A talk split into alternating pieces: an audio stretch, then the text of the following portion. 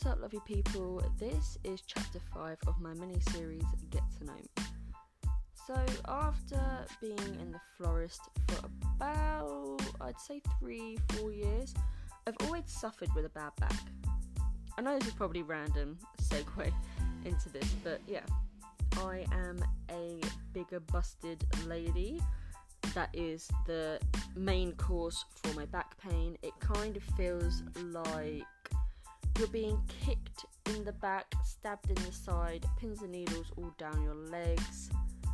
I feel like an 80-year-old woman half the time.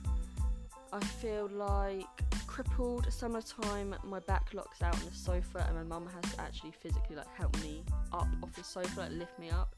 Jordan's had to do that multiple times, especially in winter.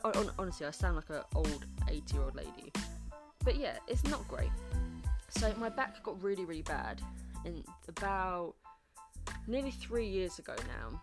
And I had endless amount of doctor's appointments, phone calls, trying to get some sort of, I don't even know the word, just trying to get something, like trying to not be in pain, trying to not have to buy those heat packs that wrap around you every 2 days, because honestly, like, the agony is so much. Like, I am going to do another series just on this, so I won't go into too much detail now, but you know, it got bad.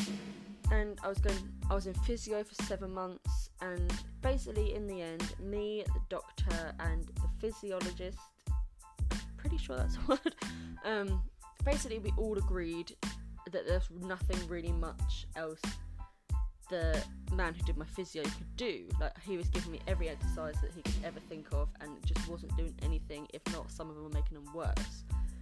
So he wrote a letter to the hospital, so did my doctor, to put me in for breast reduction. Now, if you see my video on YouTube talking about this, then you do know a bit more of the story. So if you want to know a bit more of the story now anyway, and you don't want to wait for this series, then head over to my YouTube channel, Everything Megsy, and it is over there. I'm pretty sure it's just called My Breast Reduction Story, or My Breast Journey, one of those two. But yeah, my mum's partner is a journalist in the news, and he basically said to me, like, you know, if you want to do like a little, like, put a story out there about this, then like please do so, like if you want to do a GoFundMe page sort of thing. So I did, because after months and, well, basically a year and a bit of trying to get the breast reduction, I went to have my photos taken in the hospital. And because my bra at the time was hurting so much on the day, I kind of put my bra straps down. And when I had the photos taken, they said I'm not eligible for funding because I didn't have indentation marks in my shoulders. However, they ignored all the scars and bruising and rashes underneath my breasts, which was caused by the weight, the bras I had to keep trying to buy, that everything of them, the size of them. But just because I didn't have bra straps, they didn't want to fund it. Which, you know, NHS are absolutely amazing. I'm not bashing NHS at all. Apparently funding for breast reductions is really hard anyway, so you know, I do get it. I do 100% get it. That's not me bashing the NHS at all, I promise. So you know, there's nothing else we could do at that point. I kind of just felt a bit stuck. I felt like, because I think everyone thinks that a florist is like a really lovely, frilly little job where you go in, you make some arrangements, you have fun with flowers, you make pretty things for weddings and parties and birthdays. It's not like that at all.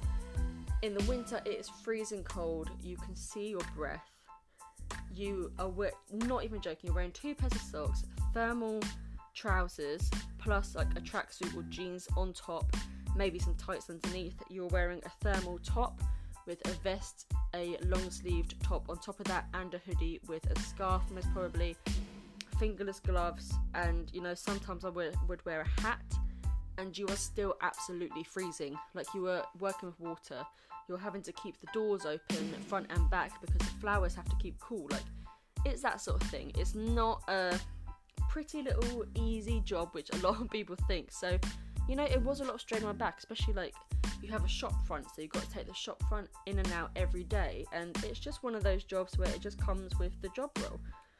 Unfortunately for me, is basically crippling me. So I had to start looking for another job, and it was really hard for me because I didn't know what I wanted to do. The only sort of qualification I had was in floristry, even though I did a retail qualification with it, a level 2 retail companies weren't taking that as retail experience, even though the florist is a shop as well. Where's the logic? I don't know. So in the end, I worked in a call centre.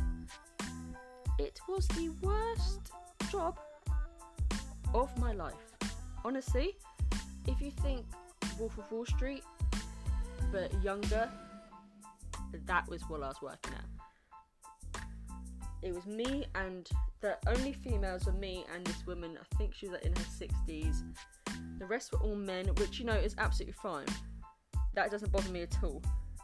But when it is all like, when you get a sale, you've got to ring the bell, like, yes, lads, let's go for a pint. Like, you know, that's not my sort of thing. Like, you could tell it was a male-run environment, which, you know, like I said before, normally absolutely fine, but it just wasn't my thing, okay? And, you know, the chairs that we were sat in, my back was absolutely killing me anyway, so I thought, I do a job that I hate, and my back is in agony, or I do a job that I like, and my back is in agony. So I left there after about 2 months, and I went back to floristry, to the same shop that I am at now and that I was at before.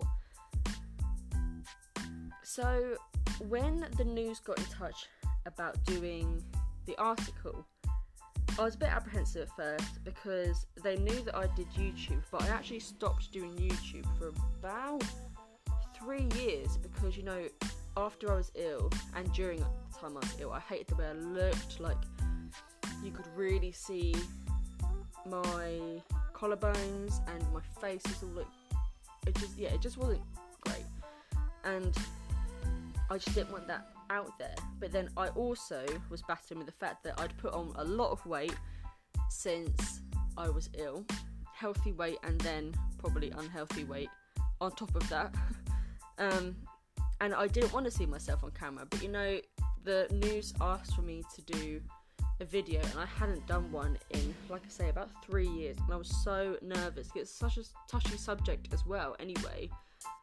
And then the video blew up. It was crazy. It was a bit still for a while, and then, you know, it got a good amount of views because the news put it on their website.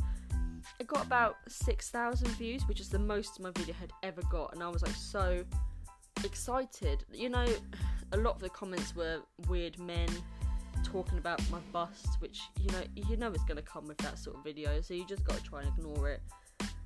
And then about 4 months later, me and my boyfriend were just, you know, just chilling out one day, and I just decided to look, and it just started going up and up, and I was like, what has happened? Like, has someone shared it?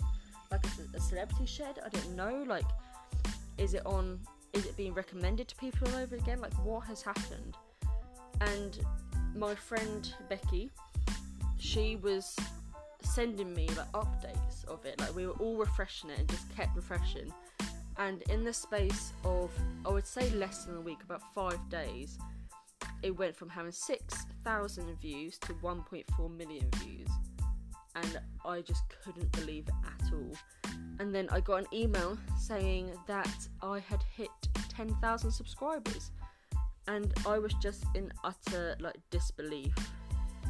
Like, it was a blessing in disguise, like, that whole thing. Like, you know, even if nothing has come out of it physically for myself, like, I'm still in a lot of pain, I'm still very uncomfortable, but if anything has come out of that, it's the fact that it's given me more of a platform on my YouTube now to share stories with other people. And I never in a million years thought I would even get 100 subscribers. Like I said in my post before, like, I was so happy that I had 60 to 70 subscribers, and that's like over the moon, like crazy for me. Like, oh my god, nearly 100 people have subscribed, but 10,000 people, like, I just couldn't even comprehend. Like, we're on 10,880 or something now, which, you know, is just crazy, but I just couldn't understand it.